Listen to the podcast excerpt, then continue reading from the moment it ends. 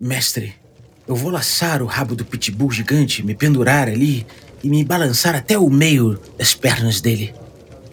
Ok. Rola o seu teste de destreza, mas rola com menos dois, porque ele tá se movendo violentamente enquanto ele luta com seus amigos. 14! Hum, consegui! Perfeito. Você vai se balançando entre as pernas dele ali, beleza. Então eu vou subindo, vou me balançando, tá? E diz aí, eu já tô perto do corpo do cachorro em si? Ok, tá sim. Então eu vou pular da corda direto nas bolas dele. Vou me cravar ali com as minhas adagas e descer rasgando. Ó, oh, mas ele não tem bolas. Ué, como não tem? Ele não tem. É um monstro mítico. Ele não se reproduz, não tem bola. Mas o que ele tem ali? Nada? Né, não tem nada. É só a barriga dele, as coxas ali, o rabo. Não é possível. Se é um cachorro macho, ele tem bolas, ora ele não procria, ele não, não existem cadelas gigantes nesse mundo, ele não tem filhotes gigantes, não tem nada, então ele não precisa disso. Ah, tá bom, esquece. É, esquece essa história aí de, de bolas. Ok, então o que, que você vai fazer?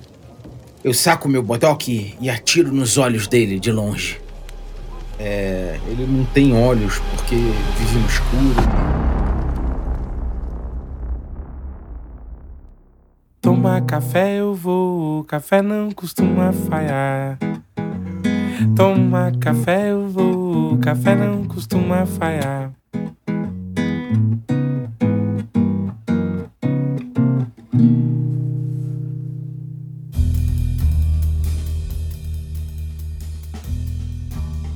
Bom dia, amigos do Café com Dungeon! Estamos aqui para mais um episódio do seu podcast matinal favorito, trazendo sempre muito RPG. Meu nome é Rafael Balbi e hoje eu tô aqui tomando meu café Ovelha Negra Torra Média, porque de agora em diante, no mundo do café com dungeon, ovelhas negras têm baforada de fogo para torrar café. Mas elas nunca torram demais. Ou a torre é média ou mais clarinha, para você sentir o sabor real do café. vamos lá, vamos para esse episódio de hoje que vai falar sobre isso, né? Sobre como as coisas passam a existir no mundo ficcional que a gente joga RPG. Mas antes vamos fazer a leitura de enquete, né? É, enquete do episódio anterior, que foi sobre desenho de papéis no RPG. E ali eu perguntei se você prefere consertar os problemas que você enxerga nos seus jogos ou se você não faz isso, você prefere só mudar de jogo. E 74,4% das pessoas falaram que preferem consertar os problemas que elas enxergam no jogo, no jogo delas, né? Então isso é um indicativo interessante, né? É uma maioria é, pronunciada, assim, venceu até certas enquetes aí com mais margem do que outras que eu achei que fosse ter mais margem. Mas interessante, interessante. A outra pergunta foi qual jogo de RPG trabalha melhor os papéis dos participantes, na sua opinião, e por quê? O Ricardo Mate mandou aí o jogo Brindlewood Bay, que cabe ao guardião apresentar o mistério, entregar as pistas e narrar os NPCs. E as jogadoras cabe trazer como as suas velhas interagem com o mundo, coletar pistas e decidir a solução. Esse jogo realmente é muito interessante porque ele tem esse, esse gatilho, né, de que é, a coleta de pistas e tudo mais, quem decide são é, as jogadoras ali, e a solução também. Então, as pistas elas só estão construindo uma solução, né? A solução não é uma coisa a ser, é, na verdade, descoberta, mas é uma coisa a ser construída, o que é muito interessante de fato. Boa, Mate. Um abraço, cara. É, o César Almeida trouxe que ele tem gostado bastante de Forbidden Lands. O sistema fomenta que os jogadores de devem descrever tanto seus sucessos quanto as suas falhas. Sinto que a história é contada por todos os jogadores. É, isso é interessante, né? Quando a gente tem ali papéis que são bem definidos nesse ponto, é, você, no mínimo, você vai resguardar, resguardar que aquele quinhão ali, né? Aquele, aquela porção né, do jogo vai ser descrita por, um, por, um, por algum grupo de jogadores, isso já, já é uma garantia interessante. Então é bem interessante mesmo, bem legal. O Fábio Rodrigues trouxe que Simbaorum tem uma mecânica que o mestre não rola dados. Parece algo simples, mas coloca nas mãos do jogador todo sucesso e fracasso diminuindo a margem para o mestre roubar ou ser ilusionista. Fábio deve ser ouvinte de velha de, de de longa data aí, porque ilusionista é um tema que a gente trabalhou bastante no Café com Dungeon, então caso vocês queiram entender mais ilusionismo, podem voltar aí na primeira temporada que tem episódios sobre ilusionismo. Mas eu acho interessante mesmo isso que você falou, Fábio. É, a gente entender que quem pede rolagem, quem dita rolagem, quem é, de certa forma aciona mecânicas, também tem poder à mão em relação à distribuição de papéis, né? E inclusive nesse ponto, se você é uma pessoa que centraliza, se você tem uma função que vai centralizar completamente o acionamento mecânico e rolagens de dados, essas coisas, você tem mais possibilidades ali de gerar é, sentimento de escolha nos jogadores sem que eles de fato tenham, né? Então, bem colocado aí. Vamos lá, vamos para o episódio de hoje, né? Que é o nosso tema aqui é em relação à reivindicação ficcional, ou seja, como que a conversa criativa ali dos jogadores, né? A conversa dos jogadores em relação à ficção vai gerando fatos, vai gerando verdades no mundo de aventuras.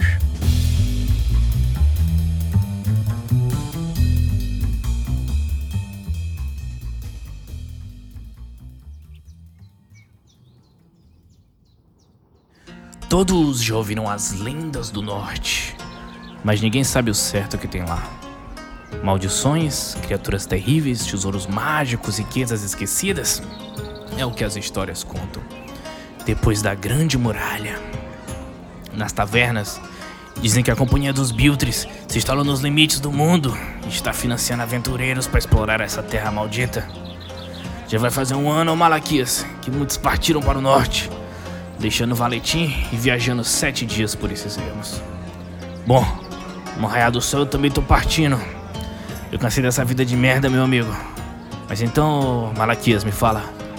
Você vai vir também ou vai passar o resto dessa tua vida patética batendo carteiras? Eu não sei você, mas eu quero morrer rico, meu amigo. Fala galera do café, aqui é o Ícaro e eu queria fazer um convite para vocês. Finisterra é uma mesa de Hexcrawl que usa o Caves and Hacks, inspirado no BX de 81 que todo mundo ama. E é uma campanha que acontece no estilo mesa aberta, o que significa que qualquer um pode colar e jogar com a gente, são sessões episódicas. Quem pode jogar no dia, a gente monta um time e esse time sai para explorar. Então eu queria fazer esse convite para vocês virem explorar esses ermos malditos, descobrir os segredos de castelos abandonados, atravessar espelhos mágicos, encarar as brumas prateadas, tomar o chá da meia estrela e vir buscar esses tesouros que foram esquecidos pelo tempo em Finisterra. Essa mesa também, galera, usa o estilo de jogo Oil Fantasy, que quem é ouvinte do café tá ligado que eu sei. Então, espero vocês lá e valeu, Balbi!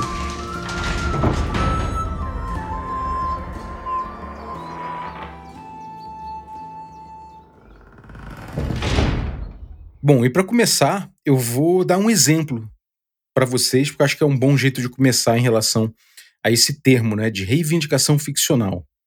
É, vou descrever para isso uma interação bem clássica do D&D, né, que seria mais ou menos assim.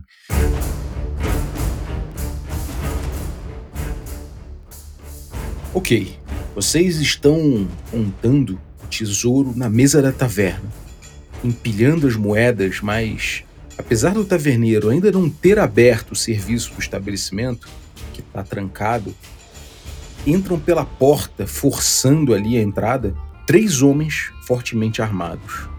Um deles, um cara de bobo. Outro, um cara imenso. E o terceiro, um sujeito pequeno, frágil. O que, vocês fazem? Hum, mestre, eu, eu não vou nem perguntar nada. Eu já passo o braço ali pela mesa, recolhendo as moedas todas na mochila. É, eu, eu mesmo vou acariciar o meu medalhão e acionar a minha invisibilidade para sumir. É. Eles três aí, mas. É, eles são. É, lá, eles são três aí, são três, né? É, é pesado, mas. Mas eu sou grande, pô, sou imenso. Eu vou levantar, vou pegar minha espada, as duas mãos, com meu brilho vorpal. Vou olhar nos olhos do maior deles ali e vou perguntar: e aí? Tá com sorte hoje, parceiro? Nesse exemplo, a gente já pôde ver aí algumas dinâmicas interessantes que eu vou passar a descrever para vocês. Né? Primeiro, a gente pode ver focado no mestre. O mestre ele anunciou nessa descrição que no mundo de aventura tem uma taverna fechada, trancada, vazia, porque o taverneiro ainda não abriu o serviço. Depois ele descreve tem três homens que entram arrebentando a porta.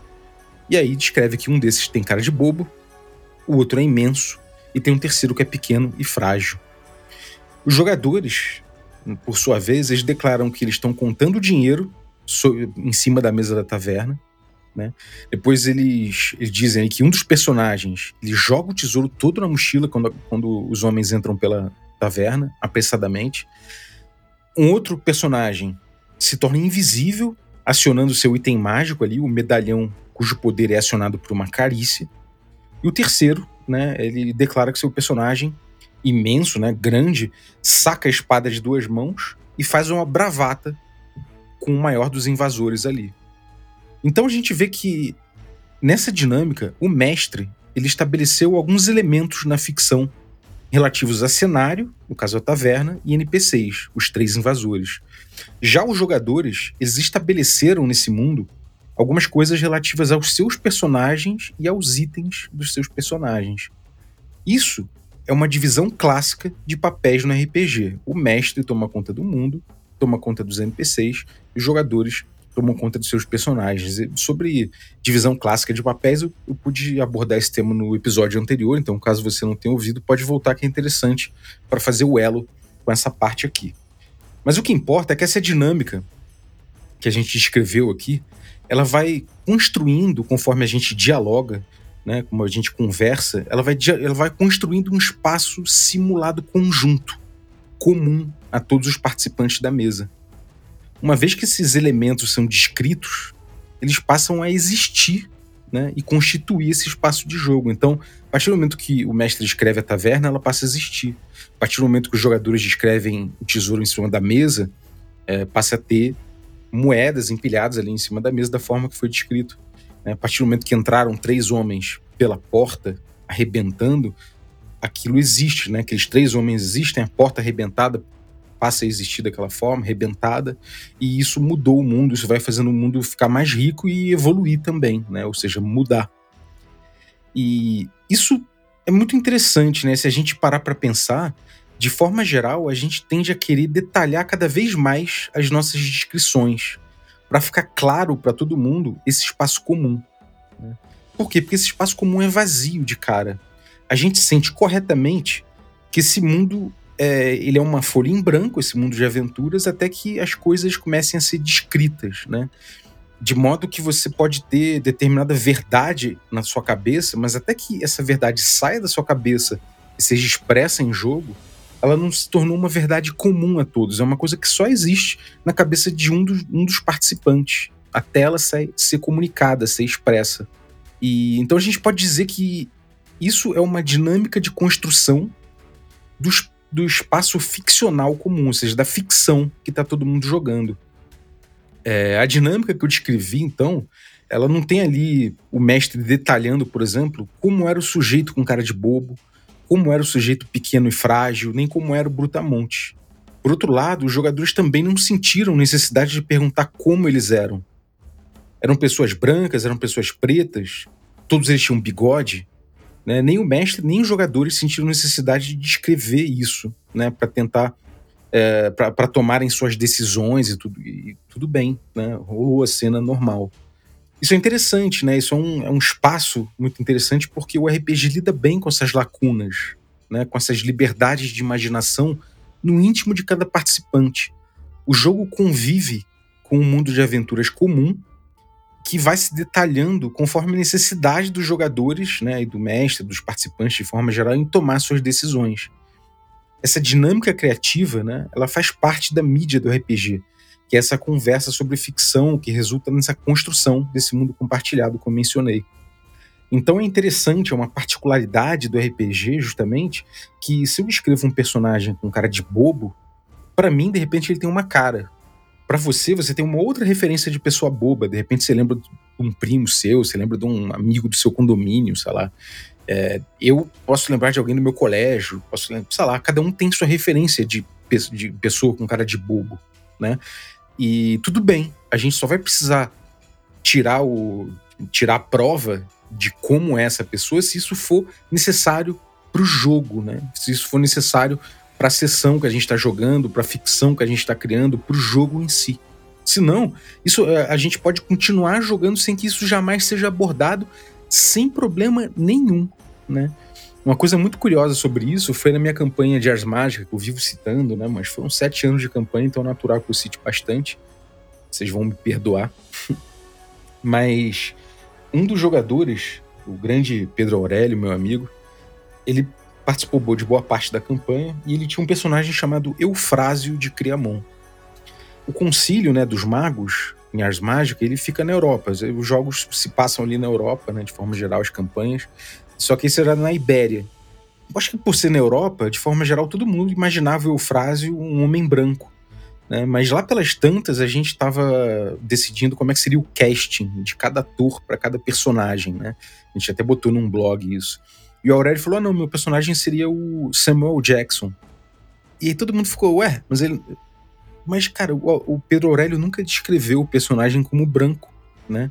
a gente que assumiu, porque, sei lá, o, o cenário ali era, era, era, norte ali da Península Ibérica, então a gente assumiu que era um personagem branco, mas nem, nem precisaria ter assumido, né? Eu acho que, na verdade, faria todo sentido se ele fosse negro também ali, né? E ele descreveu assim e a gente aceitou, ficou ótimo, e não fez diferença no resto do jogo. Alguém poderia até falar, ah, mas o cenário realista, não sei o que, não, não importa. É, o que importa é a verossimilhança daquilo ali e aquilo não entrou em jogo daquela forma, então não teve problema nenhum. O que importa é isso, é um mundo mítico, um mundo diferente, que tem suas particularidades, e aquilo foi extremamente verossímil. E a gente pode perceber, por outro lado, que algumas coisas que às vezes passam pela gente, por outro lado, podem trazer problema. Então a gente pode reconhecer que o jogo tem essas lacunas naturais no mundo de aventuras e que elas vão sendo preenchidas ou não, e tudo bem. É, e a gente sabe que os manuais muitas vezes tentam descrever mecanicamente né, como vai se dar esse diálogo criativo, esse diálogo ficcional, e eles acabam por impactar a conversa dos jogadores, a conversa dos participantes. Né?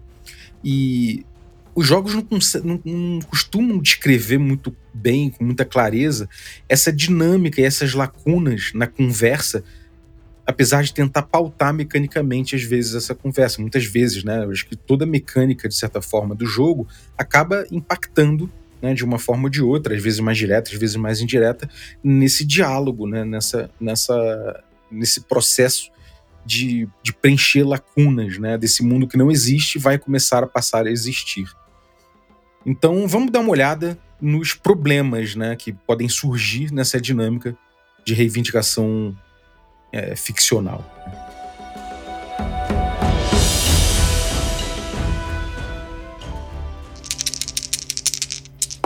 É, a gente entende que o mundo né, ele só passa a existir quando é descrito em mesa. Por quê? Porque todas as pessoas passam a tomar ciência que aquilo existe. Né?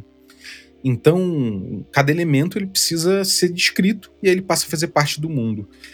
E aí eu pergunto o seguinte: pode alguma coisa existir sem ter sido percebida? Trocando em miúdos aqui, vou levar uma frase que já é mais famosa, que vocês devem identificar aí. Se uma árvore estava a cair numa ilha deserta, haveria algum som? Isso é uma pergunta que foi feita aí nas investigações do idealismo subjetivo, né? E bom, é, tem é, quem investigou isso, né? Acabou dando pela primeira vez deu uma resposta bem técnica e falou o seguinte: o som é vibração. Essa vibração é transmitida aos nossos sentidos através do mecanismo da orelha e reconhecido como som apenas em nossos centros nervosos. A queda da árvore ou qualquer outra perturbação irá produzir a vibração do ar. Se não há ouvidos para ouvir, não haverá nenhum som. Ser é ser percebido. Isso aí é um, um texto que saiu na, na revista Scientific American em abril de 1884 e ela é, é um estudo feito pelo Berkeley, né? Que, enfim, que abordou essas questões aí pela primeira vez. E é muito relevante a gente pensar, né? Então quer dizer que se acontecer alguma coisa no mundo, de, no mundo de aventuras, no continente da sua campanha, sei lá, na narrativa que você está jogando, de Star Wars, sei lá, se acontecer alguma coisa distante e ninguém aqui viu, ninguém dos jogadores viu, ninguém, nenhum dos participantes viu ou, ou experimentou aquilo, aquilo existe ou não existe? Pode parecer viagem, mas a gente vai chegar em algum lugar com essas reflexões. Mas vamos continuar ali pela galera que estava investigando isso na vida real, né? Não no jogo, na vida real. Você teve aquele, toda aquela discussão que vocês devem conhecer do gato de Schrödinger, né? O gato preso numa armadilha. E a cada minuto, né, essa armadilha é vedada, a gente não consegue ver o gato lá dentro. E a cada minuto, a gente joga, sei lá, três chances em um D6 para saber se o gato morreu na armadilha. Sem ter indícios, né? Tipo, sabendo só que o gato tem a chance, né, de, de morrer na armadilha, a gente não joga o dado. A gente só sabe que ele tem a chance de 3 em 6, por exemplo. Sem ter indícios, né? Só olhando ali a armadilha vedada e tal, sem ver o gato, sem ver a armadilha, sem ver o, acionamento da armadilha, sem ter indício nenhum. Né? Se a gente só estiver olhando aquela armadilha longe ali que o gato entrou e a gente não sabe o que aconteceu ali dentro, esse gato estaria simultaneamente morto e vivo. Isso é uma questão que foi sendo trabalhada né, dentro dessas, dessas perguntas sobre a existência, né? E a física quântica, eu até botei na Wikipedia aqui, tá? Vocês me perdoem pela, pela, pela rasura, né? Tipo, rasura no sentido de bem rasinho, né? Eu fui só na Wikipedia, não fui mais a, não fui mais a fundo. Inclusive, o artigo né, lá na Wikipedia sobre essas, essas teorias que eu vou falar agora estão precisando de contribuição, então se você manja é, academicamente disso, quiser contribuir, vai lá na Wikipedia, que pode ser interessante mas tem a tal da teoria dos muitos, dos muito, muitos mundos, né? Essa teoria, ela diz que o cenário de que há um gato morto-vivo se encerra quando a caixa é aberta. E aí, a partir disso, criam-se dois mundos distintos, incoerentes entre si. Um desses mundos, o gato está morto. No outro, o gato está vivo. Né? Você tem outras teorias ali também. Tem, a, tem as teorias de interpretação, né? As, essas superposições de cenário, tipo o gato tá vivo e tá morto, né, se sobrepondo ao mesmo tempo, né, essas, é, essas superposições de estado seriam subconjuntos de um grande conjunto estático maior, segundo essa outra teoria. O gato de Schrödinger, então, ele não poderia ser analisado em relação ao indivíduo apenas, mas a todo o sistema, a tudo que tem em volta, tudo que compõe a realidade. Então a gente não poderia é, olhar essa questão somente a partir de um é, uma testemunha. A gente teria que olhar é, em relação a todo o sistema. Então a gente teria só um problema aqui de conseguir acessar esses dados, né? Mas que é, uma vez acessados esses dados a gente saberia. Tem uma outra teoria interessante que é a teoria de colapso objetiva, né? É, a realidade ela teria princípios de funcionamento descritos pela física, né? tipo tempo, massa, temperatura, irreversibilidade. E quando essas constantes elas são atingidas, as superposições de estado são eliminadas. Então, o que isso quer dizer? Quer dizer que o gato ele não estaria vivo ou morto se ele não tivesse num experimento idealizado, se ele tivesse na vida real, né? Fora de condições hipotéticas controladas, né? a sucessão de estados das coisas, da realidade, levariam a gente à conclusão dele estar tá vivo ou morto. Né? É como se o gato ele se observasse e o ambiente também observasse o gato, grosso modo. Cada estado corrente, então, é determinado pelo seu estado anterior, e assim sucessivamente até o Big Bang. Assim, a gente teria um estado princípio, por assim dizer, que determinaria todos os demais estados subsequentes em cadeia, é um determinismo praticamente, né? Todas essas teorias, elas dizem respeito justamente a essa questão de existir, né? As coisas existem de acordo com a nossa com o nosso testemunho ou elas existem independente do nosso olhar, né? É, na física quântica mesmo tem essa coisa das, das, de algumas partículas que se a gente olha elas têm um comportamento, se a gente não olha em teoria elas teriam outro, sei lá, um outro estado, uma outra coisa assim. Então eu não sei explicar com profundidade isso, mas o fato é que é, a gente pode ver que na vida real se debate sobre essa questão, né? Mas e, o, e no jogo? Como é que a gente pode trazer isso para o jogo, essas reflexões, né? As coisas do jogo já existem antes do jogo começar, As coisas do jogo, do mundo, né, de aventuras, elas já existem antes dos jogadores testemunharem, antes do próprio mestre botar aquilo em jogo. Será que no jogo a gente precisa levar o mesmo tipo de pergunta que a gente leva na vida real? Será que no jogo a gente não consegue idealizar isso e resolver? Ou será que é melhor não deixar resolvido?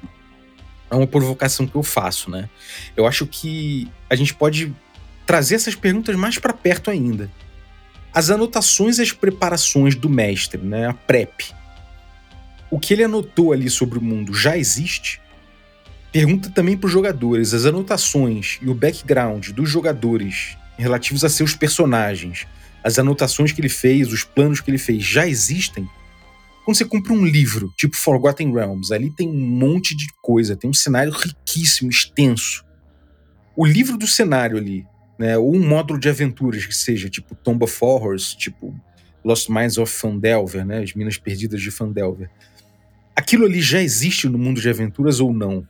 Aquilo só existe com testemunho, com as pessoas experimentando aquilo? Né? Aquilo tudo existe, mesmo que não aqui, que ninguém tenha visto aquilo em mesa, cada túnel da dungeon, cada armadilha da dungeon, ela existe independente da experiência dos jogadores. Então essas perguntas são perguntas bem práticas que eu trago a partir disso. Né? E aí eu pergunto, como regular no teu jogo, né? como decidir esse tipo de coisa? Né? O que, que vem de fora da mesa que vale no jogo? E quando passa a valer? O meu background relativo ao meu personagem, de alguma forma pode conflitar com o cenário que o mestre determinou? E se conflitar, como é que a gente faz? Quanto mais tempo de fala alguém tem, por exemplo, mais tempo também ela vai poder ditar o que existe no mundo. Então, às vezes, o mestre toma o tempo de fala inteiro do jogo, e quanto mais ele vai falando também, mais ele pode entrar em conflito com o que eu, o jogador, estava pensando. Então, de repente, quanto porque o mestre simplesmente está falando muita coisa, está tá, tá resolvendo muita coisa do cenário, o meu background pode ficar para trás. Por quê? Porque simplesmente o mestre passou por cima, né? Ele simplesmente definiu coisas que eu poderia, que ele poderia ter esperado eu definir através do background do meu personagem. Um exemplo mais prático disso seria, por exemplo, eu dizer que o meu personagem ele veio, sei lá, de uma cidade, é, de, uma, de uma cidade chamada Endora, sei lá. Bom, meu personagem veio de lá, mas o mestre começa a descrever como é Andorra num, num, diálogo que acontece numa taverna, porque ele botou um NPC que veio de lá. Ele começa a dizer um monte de coisa, que Andorra é uma cidade pobre, é uma cidade que as pessoas são ignorantes, que as pessoas se matam por dinheiro e que não sei o que, não sei o que. De repente, na minha cabeça, como jogador, quando escrevi o background do meu personagem, eu tinha dito o contrário, é uma cidade rica, próspera, com pessoas é, sábias que tem valores muito distintos e tudo mais. E aquilo que o mestre está descrevendo, de repente, começa a eclipsar a possibilidade do que eu tinha escrito no meu background. Como é que a gente decide isso? Simplesmente porque o mestre teve mais tempo de fala, né? passou mais tempo falando, passou mais tempo fazendo esses, é, essas reivindicações ficcionais, né? decidindo o que, que entra na ficção. Então, se o mestre pode passar duas horas descrevendo sem parar, né? ele pode criar muitas limitações para a interação dos demais jogadores com o mundo. Né? Quem fala mais tem mais controle estético também, né? até pelo estilo de descrição sobre esses espaços lacunares, né, que teriam, que seriam próprios de cada um, né, caso não virasse uma questão de jogo, né. Então, tipo, o mestre pode chegar ali e começar a, a descrever de um jeito que leva o jogo para um tom mais noir, ou leva o jogo para um tom de mistério, né, e tudo mais. Então ele está exercendo controle através do jeito que ele descreve ali, do, da, da entrega da, da, estética do jogo também. Mas se ele, se ele falasse menos de repente, os jogadores poderiam trazer né, seu, a, as suas próprias visões estéticas sobre o jogo, se impressionar mutuamente, de forma a chegar num caldo final mais democrático. Né? E será que não é legal, não é uma coisa legal, né, de repente, positiva, por parte da mídia específica que o RPG trabalha, esse tipo de coisa, esse tipo de confluência, esse tipo de caldo final mais democrático mesmo, né? Ou será que precisa dessa figura que paute a estética do jogo também, que fale mais naturalmente para pautar essa estética, porque senão fica sem controle. Eu não sei, eu tô perguntando mesmo, né? Eu não, Eu, eu, eu não, não, vou trazer uma resposta aqui, eu tô mais jogando essas questões. Tem outras questões também que eu queria trazer aqui relativas a indícios, né? É, vamos dizer que o jogador tem uma bigorna na sua mochila. Ele tem um mochilão imenso, ele tem uma bigorna ali. Não precisa ser uma bigorna muito grande, mas ele tem uma bigorninha. Ela tá anotada na ficha, mas o jogador esqueceu. Nunca mais viu. Ele só anotou na ficha quando criou o personagem, mas ele nunca contou o peso dessa bigorna, ele nunca agiu com seu personagem como se ela tivesse ali disponível na sua mochila. E agora, o jogador lembrou que tem essa bigorna e ele quer usar. Ele quer jogar essa bigorna de cima de uma ponte na moleira de um troll. E aí? Essa bigorna agora ela passa a existir na ficção apesar dela não ter surtido qualquer efeito em jogo ainda, ela não exerceu peso na mochila, ela não, ninguém levou em conta ela, mas agora ela passa a existir, é como se ela se materializasse naquele mundo ficcional? Ou será que ela deixa de existir agora por ela não ter gerado indícios de sua presença quando deveria? Né? Quem resolve isso? Como se resolve isso? Né? É uma coisa que dificilmente jogos versam a respeito, eles definem isso, né? É uma coisa que é um ruído, praticamente. É, e, assim, é uma coisa que provavelmente cada um vai ter sua resposta, talvez tenham respostas melhores que outras para resolver isso, né? É, mas, de forma geral, é um problema que a gente pode ver em relação a, a esse diálogo, né? Que faz a reivindicação dos elementos da ficção. Porque quando eu reivindico, quando eu trago para o jogo, eu tô, eu, eu tô, de certa forma, botando em, em jogo um elemento, ou uma descrição, ou uma evolução de um elemento, e tirando a oportunidade de outra pessoa de escrever. De forma que se eu falo que é, o nariz do o nariz de um NPC, né, de um, sei lá, o nariz de um comerciante é muito grande, tem uma verruga, outro personagem não pode dizer que esse nariz é pequenininho e arrebitado. Né? Por quê? Porque é, já foi reivindicado aquela característica na ficção. Então a gente pode começar a ver esses problemas relativos a isso, né? Outro problema que a gente pode ver é relativo à antecipação do desafio, né? Que isso é uma técnica muito relevante para se jogar RPG old school de uma forma funcional, né? Que é você telegrafar de certa forma os riscos à frente para que os jogadores atentos possam tomar suas decisões, né?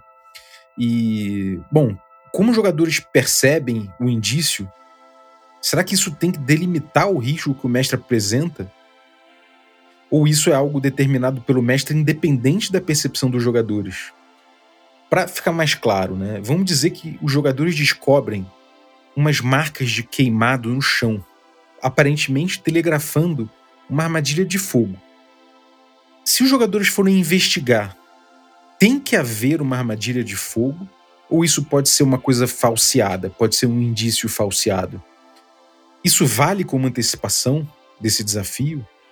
Se a antecipação não pode ser é, falseável, né? Se a gente está jogando um jogo que fala que tem todo perigo tem que ser antecipado na, na, na descrição das coisas e não pode ser falseável. Se você acha que a antecipação não pode ser falseável, o mestre então tem limite no que ele pode criar no mundo de aventuras nesse ponto, como boa prática, ou seja, ele não pode criar indícios falseáveis dos desafios. Isso seria uma limitação para a atuação do mestre.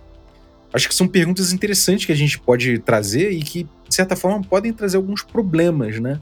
Como, por exemplo, o mestre considerar que fez uma antecipação e os jogadores falarem que não. Eles falam, peraí, mas eu não entendi essa antecipação assim. O mestre fala, tudo bem, você pode ter interpretado mal. Mas na minha cabeça funciona. O jogador fala, não, mas aí você não antecipou. Isso pode dar uma discussão é, sem uma resolução. Por quê? Porque o próprio jogo não deixa isso claro, né? E talvez seja natural que não deixe claro, né? É, a gente pode ver também alguns problemas relativos a retcon, né? Você voltar na ficção. A partir do momento que alguma coisa é, passa definitivamente a fazer parte da ficção, aquilo pode voltar atrás, né? A gente pode voltar atrás com isso, a gente pode fazer um retcon ou não. A partir do momento que aquilo é descrito, aquilo passa a existir definitivamente, né? A gente teve um exemplo disso recente em Birgotten que a gente pôde trabalhar em feedback, né? Que não era nem eu que estava mestrando, mas eu estava ouvindo ali. No final teve uma sessão de feedback, a galera estava conversando a respeito, eu estava inserido no contexto ali, então é, acabei levando esse feedback para a mesa de que É, o mestre estava descrevendo a ficção, propondo o desafio dele ali, né, com as palavras dele, do jeito dele ali. E no caso específico, o, desafio que eles, os jogadores estavam entrando cheios de contratados, né, de aventureiros contratados ali, de, de pessoas a serviço, tocheiro, coisa e tal. Eles estavam entrando numa floresta muito densa e perigosa, cheia de aranhas, e existia um ambiente ali, um clima meio melancólico, sobrenatural. As mulas estavam empacando, estava tudo um clima muito estranho. E aí os jogadores prosseguiram para dentro da floresta. O mestre então falou: Bom, vamos rolar aqui a lealdade dos, dos seus contratados para ver se eles fogem, para ver o que eles fazem. E aí um dos jogadores falou: ah, não, mas aí então a gente. Eu, eu, eu pude oferecer para eles ali um dinheiro e tal, uma grana extra, caso eles andem com a gente e tal. E o mestre falou: não, tudo bem então. É, em teoria, tudo bem essa interação. Mas, por outro lado, se a gente for analisar tecnicamente essa coisa, pode ter uma questão aí. Por quê? Porque a, o mestre descreveu o desafio, o desafio é, ele estava justamente construindo o desafio de se entrar, de se liderar um grupo de contratados para dentro de um perigo. E esse risco foi assumido pelos jogadores. Ele foi antecipado e foi assumido pelos jogadores. Eles começaram a entrar na floresta à revelia da descrição da mula empacando, do clima e tudo mais. Quando o mestre propôs ali uma jogada de dado para resolver se os, os contratados iam sucumbir ao medo e fugir, ou se eles iam seguir os aventureiros para dentro da floresta, quando ele ia jogar o risco, o jogador propôs uma ação, uma linha de ação diferente daquele que já tinha tomado, que era conversar com os personagens ali para oferecer dinheiro. E é uma minúcia, mas uma coisa é ele fazer isso para deixar de assumir um risco que no diálogo ele acabou assumindo. A outra coisa é o risco acontecer, a jogada de dado é, relativa ao risco ter sido rolada, e aí num terceiro momento ele buscar esses, esses contratados que já estariam fugindo para oferecer dinheiro, pedir para que eles ficassem. Então ele estaria lidando com o problema depois dele ter acontecido, em vez de, de fazer uma profilaxia, né? em vez de evitar o problema com uma pequena retcon. Então esses problemas eles são técnicos, mas são, eles fazem diferença no jogo, né? é uma minúcia mas eles fazem diferença no jogo, né? Principalmente porque nesse caso que eu estou explicando, é um jogo muito focado no desafio, em você, no jogador fazer a gestão desse risco, né? É, não é um jogo necessariamente de contar história, né? A história ela vem a reboque disso. Então, se o foco é no desafio, a gente vê como esse, essa simples minúcia no diálogo, na conversa, pode prejudicar, de certa forma, a impressão desse desafio que está na conversa também, né?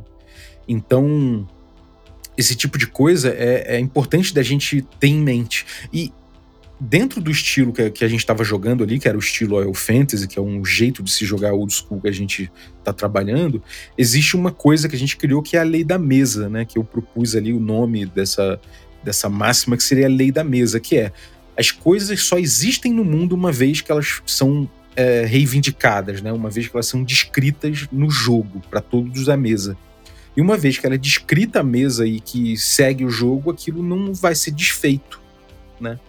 Salvo, obviamente, raras exceções, mas a, a lei da. aí tem que ser muito justificado. Mas a lei da mesa, né? É, ela é isso de que a gente vai estabelecendo coisas na ficção que aquilo não volta para trás, né? É, então, isso aí é um jeito da gente entender como lidar tecnicamente com problemas de diálogo, né? E isso é um problema. Outras pessoas podem solucionar isso de outras formas. Se é um jogo de contar história, eu não veria problema nenhum. Se o foco fosse esse, eu não veria nenhum, de, é, nenhum problema em deixar o jogador fazer esse pequeno retcon, né? Porque a gente está olhando um pouco mais de fora, a gente está entendendo mais a história como ficaria. E aí tudo bem, né? É, isso é uma coisa clássica que acontece, por exemplo, no Blades in the Dark, né?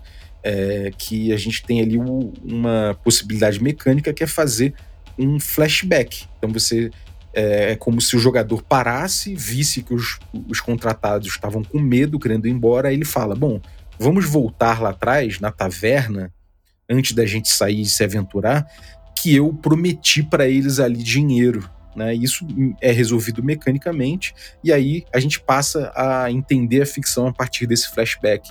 Então, dependendo do tipo de jogo, isso pode ser resolvido de diferentes formas, mas é difícil tratar isso previamente de um jeito muito claro, né? É, é, nem sempre é, é, muito tranquilo fazer isso, nem, nem sempre é muito claro no jogo em como ele prescreve esse tipo de tratamento da ficção e do diálogo, né? É, e a gente pode abordar aqui né, alguns problemas também relativos a coisas específicas entre mecânica e dinâmica de jogo. Né? São conceitos que eu vou trabalhar melhor ainda aqui no Café com Dungeon, né, de mecânica e dinâmica. Mas, de forma geral, uma coisa é a mecânica, o funcionamento necessário, o funcionamento prescrito do jogo, e as dinâmicas seriam esse espaço onde a gente joga efetivamente que que é influenciado justamente pelo, pela mecânica e por outros aspectos importantes do jogo, né? De forma geral, o jogo estipula que o mestre deve ser capaz de determinar e descrever os elementos do mundo e dos NPCs. Já os jogadores, os seus personagens. Isso é o RPG tradicional, D&D clássico, D&D quinta edição, é, Tormenta. Esses jogos são assim, de forma geral. É, o mestre pega o mundo, pega os NPCs, os jogadores pegam os personagens. Agora, voltando lá, por exemplo, ao caso do cachorro sem bolas, né, da introdução de quem é a palavra final ali, né? Eu, como jogador, tentei descrever é, as bolas do cachorro. Será que o mestre deve permitir que o, jogo, que o, que o cachorro tenha bolas? Ou ele estava certo em falar que não tinha? E por quê? Será que isso está alinhado à distribuição de papéis que aquele jogo merece? Né? Que favoreça, por exemplo, um jogo de contar história? E se fosse um jogo em que o mestre, o foco dele é justamente o desafio e o, jogo, e o foco dos jogadores é superar o desafio. Será que a gente pensaria isso, é, é, esse assunto das bolas do cachorro da mesma forma? Os poderes de dizer o que tem na ficção devem funcionar da mesma forma em todas as filosofias de jogo ou não, né? É, em jogos de contar história, talvez seja mais legal a gente ter mais igualdade de poderes, né, na hora de determinar o que, que há nesse mundo de, de ficção, nesse mundo de aventura, né? É, afinal de contas, ali eu queria muito cortar as bolas do cachorro. Teria sido legal contar essa história depois, né? Mas o mestre não achou que seria legal isso. Ele. É, será que ele, não, ele devia mesmo ter esse controle, esse objetivo do jogo ali, da gente jogando, era contar uma história? Mas e se o jogo fosse encarado como um jogo focado mais no desafio da coisa? Será que dá aos jogadores o poder de determinar as coisas do cenário, dos NPCs também, não poderia facilitar que os, alguns conflitos ali fossem atenuados, né? Eles já não saberiam, inclusive, como lidar com o desafio, porque eles mesmos propuseram esse desafio. Tem muita discussão interessante. Eu acho que os jogadores podem propor o próprio desafio, muitas vezes esses vão ser os piores desafios, né? É, mas você perde também muita coisa quando você constrói essa horizontalidade, você perde alguns espaços de mistério e de enfim, de uma que são espaços interessantes de se explorar com uma simetria de papéis entre mestres e jogadores, né? Então, é, o mestre num jogo mais voltado para desafio, ele construiu de repente ali aquela criatura muito badass, com uma anatomia diferente, com menos pontos fracos, uma criatura forjada no ódio ali somente para caçar e destruir. Não seria legal ele poder vetar o jogador de dizer que a criatura tem bolas de repente? Né? Por mais que no caso ali que eu descrevi tenha ficado uma discussão meio, meio caricata, né? esse tipo de coisa pode acontecer. Né? E, e muitas vezes vai ficar num ponto cinza. Né? Então a gente tem que entender a divisão dos papéis né? e tem que entender o objetivo que a gente tem naquele jogo mais claramente para poder resolver esse tipo de coisa da, da reivindicação ficcional. Né? É, no diálogo em cima da ficção, né? Os mestres e os jogadores eles descrevem e criam o tempo todo esses elementos, inclusive fora das suas funções originais, como eu falei, né? Eu queria rasgar a bola do cachorro e eu descrevi que tinha uma bola ali. E o mestre falou: não tem, né? É, o que, que eu estava fazendo? A gente estava jogando D&D, é, AD&D nesse caso, né? Muito tempo atrás. Nesse caso, o que eu estava fazendo é que eu estava invadindo a área que o jogo coloca como área do mestre, que é descrever os monstros. Eu estava invadindo aquilo, aquele espaço era prerrogativa dele dizer aquilo. Por outro lado, assim, a minha função era descrever meu personagem. E se o mestre de repente falasse alguma coisa relativa ao meu personagem, de repente eu poderia falar: não, cara, isso não faz sentido pro meu personagem, sei lá. Então a gente pode, de repente, como naquele jogo que eu citei no último episódio, né, o Escopo Mortal, a gente pode criar, de repente, mecânicas que pautem esses poderes de uma forma, de alguma forma, né? O risco que a gente corre é de engessar um pouco, né? de deixar tudo muito amarradão, assim, e isso pode levar ao, ao simples abandono dessas mecânicas porque elas não casam com o espaço dinâmico, elas não casam com a ficção. Por outro lado, se a gente deixa sem tratamento mecânico, se a gente não pauta esse tipo de coisa, né, se a gente não prescreve quem dita o que no jogo, né, isso pode criar muitos conflitos, né, em que ninguém sabe quem determina o que. Na última sexta-feira, agora eu fiz uma live para os assinantes do Café com Dungeon, do nível RPG Dojo para cima, abordando justamente essas questões que eu trouxe. É, inclusive trazendo respostas do que eu já investiguei, das conclusões que eu cheguei, principalmente algumas, algumas respostas relativas ao estilo Oil Fantasy que eu costumo trabalhar. Então foi bem legal essa live, já está disponível ali, se você é assinante do nível RPG Dojo para cima, pode ir lá no Notion que já está ali a gravação para você dar uma olhada. Teve participação da galera fazendo perguntas e tal, a gente pôde estudar essa questão das reivindicações ficcionais mais a fundo, né? Inclusive esse nome é uma coisa curiosa, é uma coisa que eu propus no Café com Dungeon lá atrás. Vamos dar uma olhada nisso?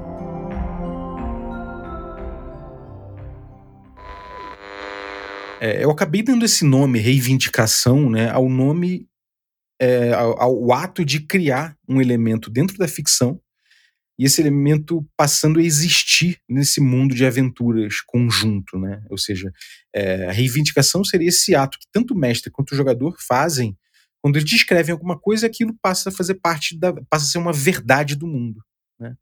É, isso eu comecei a descrever lá atrás no Café com Dungeon número 187, que foi um episódio muito legal que eu fiz com o mestre Pedroca. E ali eu cheguei à conclusão de que os RPGs eles não são né, é, necessariamente jogos de contar história. Né? Depois desse episódio, eu cheguei a essa conclusão. Então, eu deixei de chamar de reivindicação narrativa, como é o nome desse episódio, e passei a entender que seriam reivindicações ficcionais, porque não nem todo jogo é um jogo de contar história. Alguns jogos são jogos de vivenciar a ficção, né? aquele mundo simulado, aquele mundo de aventuras. Então, ainda que alguns jogos a gente de fato tenha reivindicações narrativas mesmo, né? é, como Fiasco, por exemplo, né? E aí o grupo fecha decisões conjuntas sobre uma perspectiva comum a ele ali, a, a todo o grupo dos fatos, né? Então eles vão botar os fatos em perspectiva de acordo com uma visão que eles vão compor, uma visão única, né? Nem todo jogo é assim. Então é, muitas vezes o grupo não chega a determinar uma narrativa em conjunto, mas sim os fatos da narrativa. E aí para abarcar esses, essas possibilidades eu passei a chamar é, de reivindicação ficcional em vez de reivindicação narrativa, como é o nome do episódio do Café com Dungeon da primeira temporada lá, número 187, em que a gente abordou reivindica é, essa reivindicação. Né? Inclusive, eu pude trabalhar um pouco esse conceito dentro do Oil Fantasy, então vou deixar para vocês o link do post número 17 do Manifesto Oil Fantasy, que fala de reivindicação ficcional, como eu resolvi dentro do, do Oil Fantasy. Né? Mas, bom, foi muito interessante ali a gente olhar essa conversa, né, esse assunto ali, eu junto com o Pedroca, eu estava ainda arranhando esse conceito e levei para trocar ideia com o Pedroca porque eu sabia que ele ia trazer insights interessantes, né? E aí o Pedroca fala uma coisa muito legal, né? Ele fala do mestre quando faz a reivindicação narrativa, né, na, naquele episódio, mas fazendo a, a, a reivindicação ficcional, ele está cumprindo uma função, né? E essa função, né, quando a gente está falando de narrativa, o mestre está impulsionando a narrativa com essa, com essa criação. Então, a criação do mestre, quando ele faz uma reivindicação, ele está cumprindo uma tarefa que ele tem, que é de impulsionar a narrativa, né, que é típica de jogos de contar história. E na cabeça do Pedroca, eu concordo plenamente, nesse, principalmente nesse tipo de jogo, é interessante que o mestre construa, construa pilares que sustentem esse jogar, essa ficção, né, e essa narrativa que ele quer trabalhar, para que as lacunas sejam mais claras, né? Porque sem os pilares você não tem as lacunas. E aí isso vai ajudar a estruturar a participação dos jogadores e a todo mundo entender quais lacunas devem ser preenchidas, quais espaços devem ser o tema do jogo. E eu concordo plenamente com isso, né? É, entender como você vai modelar ou utilizar as reivindicações ficcionais vai determinar dinâmicas muito interessantes dentro do jogo.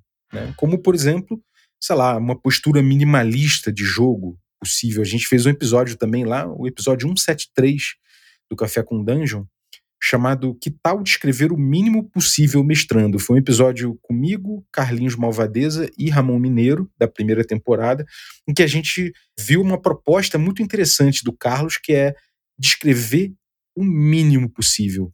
E a gente passou bastante tempo exercitando essa postura. A gente tem outras possibilidades dentro disso, né? Tem, por exemplo, a regra de três, que o Diogo Nogueira levou no blog dele Ponto de Experiência, ou pelo menos a primeira vez que eu vi sobre isso foi lá, que é o seguinte: quando você for descrever alguma coisa como mestre, você descreve uma coisa e três detalhes. E aí os jogadores podem engajar com algum desses detalhes. Caso eles engajem com alguns desses detalhes e perguntem a respeito, você dá mais três detalhes. E assim vai.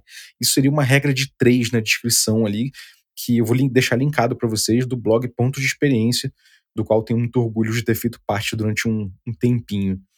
É, tem outras possibilidades também de trabalhar é, modelos de descrição, né? Outra coisa que vem da OSR também, né? É o Landmark Hidden Secrets, que vem lá do blog Do It Yourself and Dragons, que eu vou deixar também é, o link na descrição.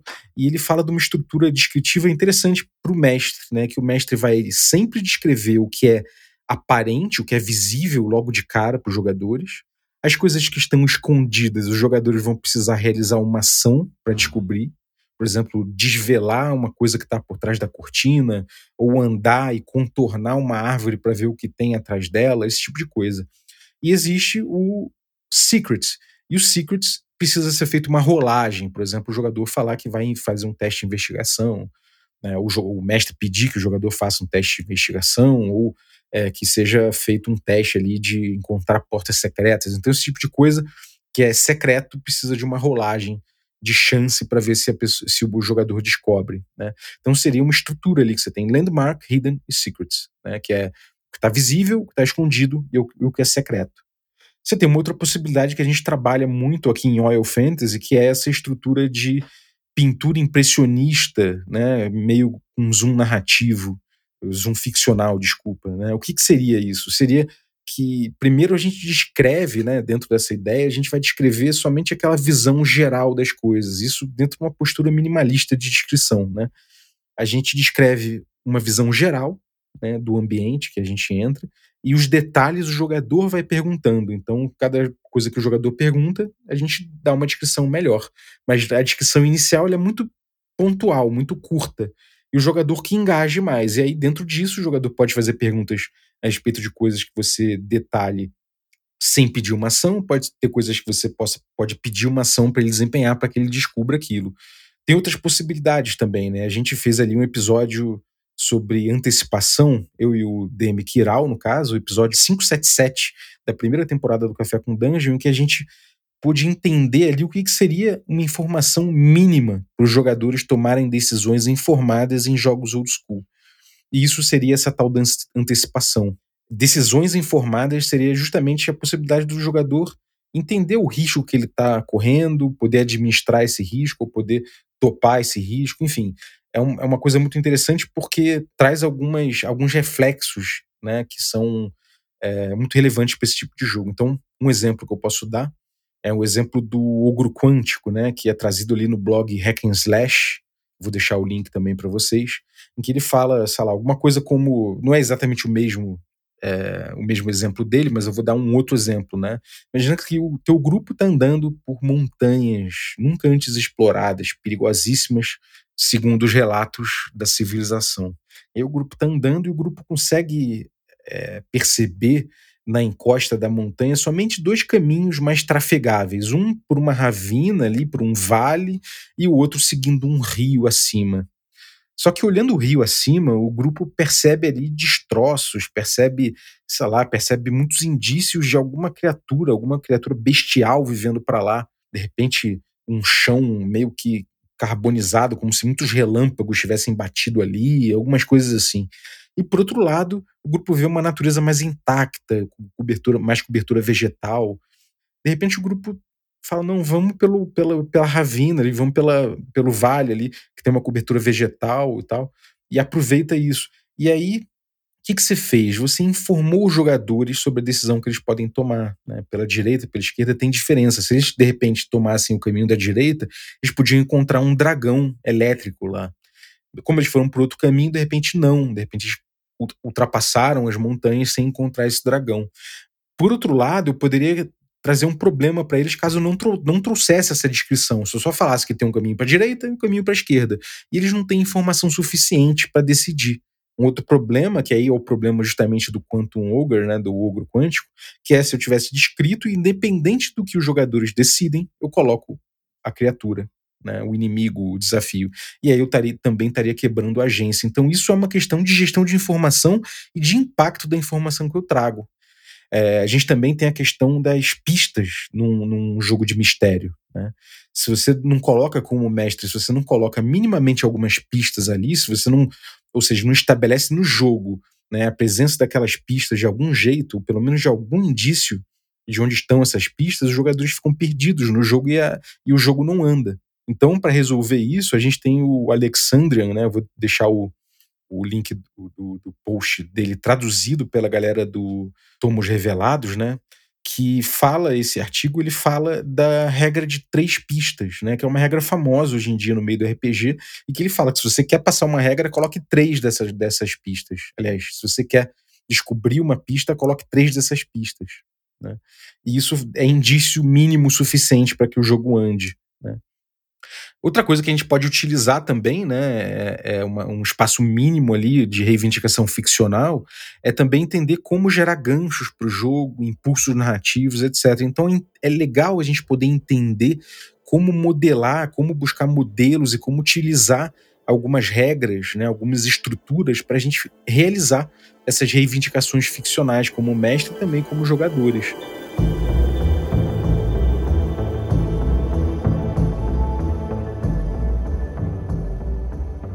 Que a gente pode tirar disso tudo é que a ficção é um campo de disputa e confluência também, né? Conforme a gente vai trazendo elementos para a ficção, ela vai sendo preenchida e se determinada porção da ficção foi preenchida, foi reivindicada, outra pessoa não consegue reivindicar mais. Né? Ela consegue, no máximo, evoluir o que já foi reivindicado. Por outro lado, também é um espaço de confluência, justamente porque a gente pode tratar da mesma coisa, evolu fazer evoluções da mesma coisa, um pode é, ajudar a reivindicação do outro nesse ponto e bater uma bola, né? Essa confluência, ela pode parecer inclusive melhor num primeiro momento, se a gente analisar, né? Parece que confluir é sempre melhor. Mas certos jogos, eles também podem explorar essa disputa do espaço da ficção, né? É, e isso, isso é interessante, tanto em jogos que trabalham mais a ficção crua, quanto jogos que trabalham já a, a própria narrativa. Né? É complicado a gente definir essas coisas em jogo, porque a gente está faltando, a gente está falando de pautar o diálogo básico ali, o diálogo ele costuma ter isso de ingrato, né? Se a gente pauta muito, a gente ingessa muito ele. E isso, como a gente viu lá atrás, ele leva, às vezes, ao esquecimento de mecânicas que dependam de uma dinâmica de reivindicação ficcional que derrapa no diálogo entre os participantes na vida real. Né? Então, se a gente idealiza um jeito de conversar e a gente vê que a conversa não está rodando por esse lado, simplesmente a, a, conversa vai seguir o seu caminho como um rio. E a gente vai esquecer as mecânicas atreladas a essa conversa idealizada. Né? É, por outro lado, se a gente deixa solta essas dinâmicas de reivindicação ficcional, a gente pode criar relações lúdicas frágeis, desinformadas, né, que podem constantemente gerar problemas de micropolítica à mesa mesmo, né? de uma divisão injusta e nebulosa de poderes criativos. É, isso gera mestres tiranos, jogadores que roubam o tempo de jogo, ou mestres inseguros, mestres sobrecarregados, ou jogadores que não conseguem exercer sua agência. Isso tudo gera problema de jogo. A gente sabe disso, basta olhar o Facebook. Talvez não, não haja respostas ideais, né?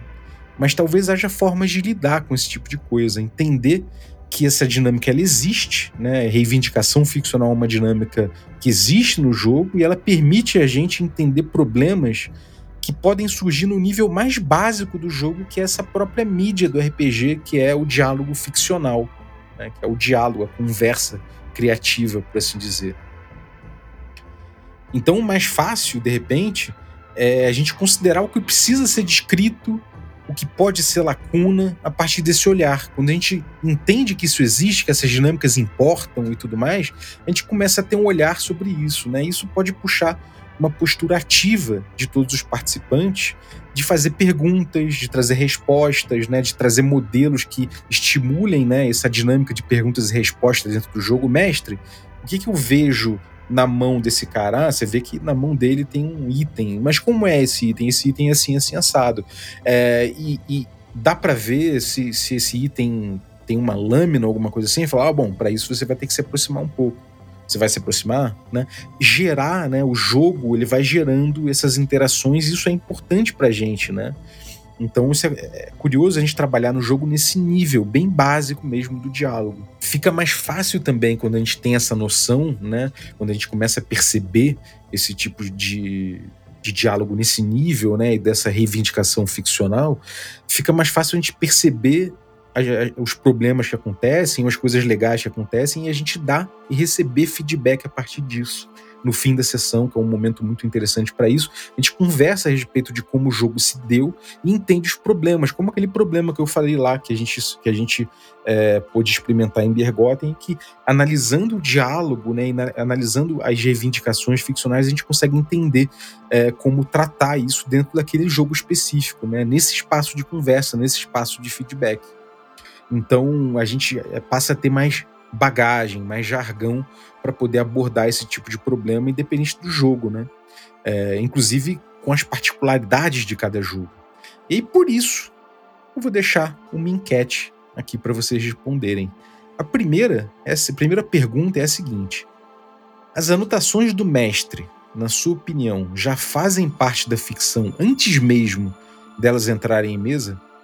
Você acha que a anotação do mestre já é, já, já faz parte do mundo ou ela precisa aparecer em jogo? Conta aí, sim ou não?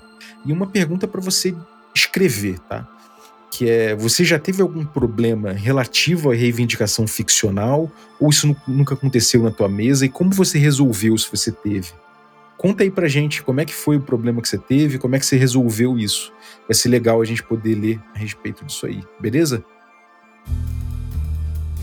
Galera, muito obrigado por ouvir o podcast até agora. Né? Já passamos de uma hora aí de episódio.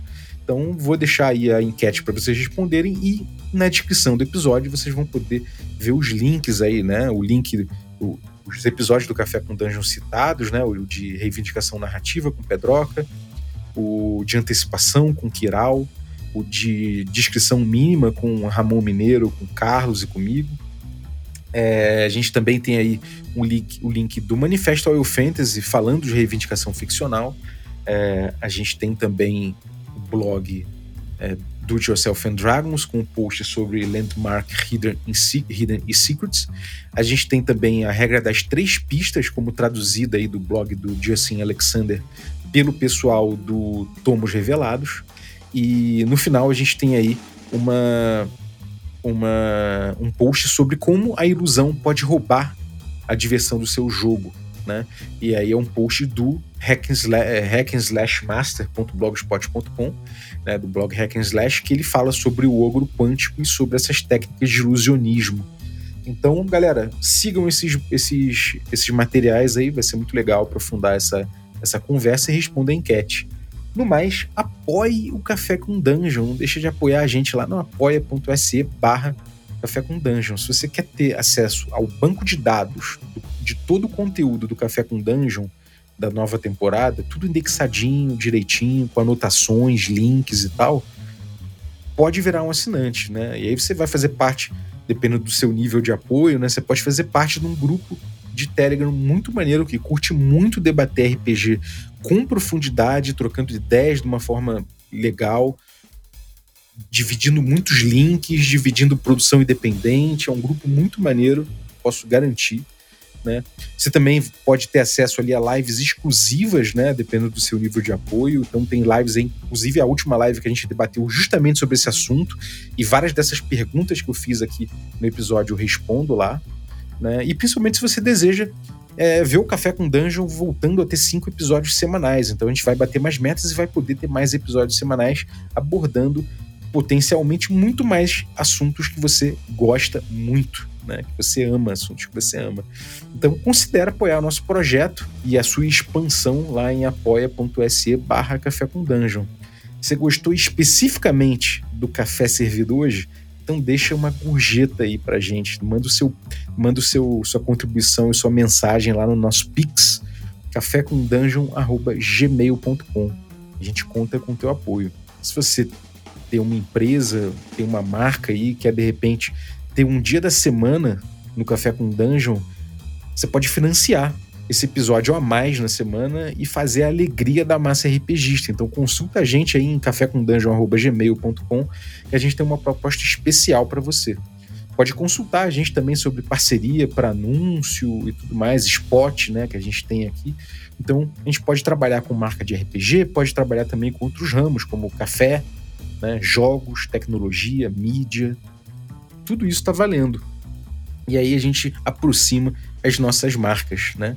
É, quer, quer colaborar com a gente? Quer trocar ideia aqui no podcast? Quer trazer algum produto, alguma coisa que você está desenvolvendo independente? Bom, se você é produtor de conteúdo, game designer, independente, acadêmico ou fã quer participar do nosso projeto, conte pra gente aqui sobre você né, e a respeito de como a gente pode colaborar. Manda também um e-mail para cafécomdungeon.gmail.com, beleza?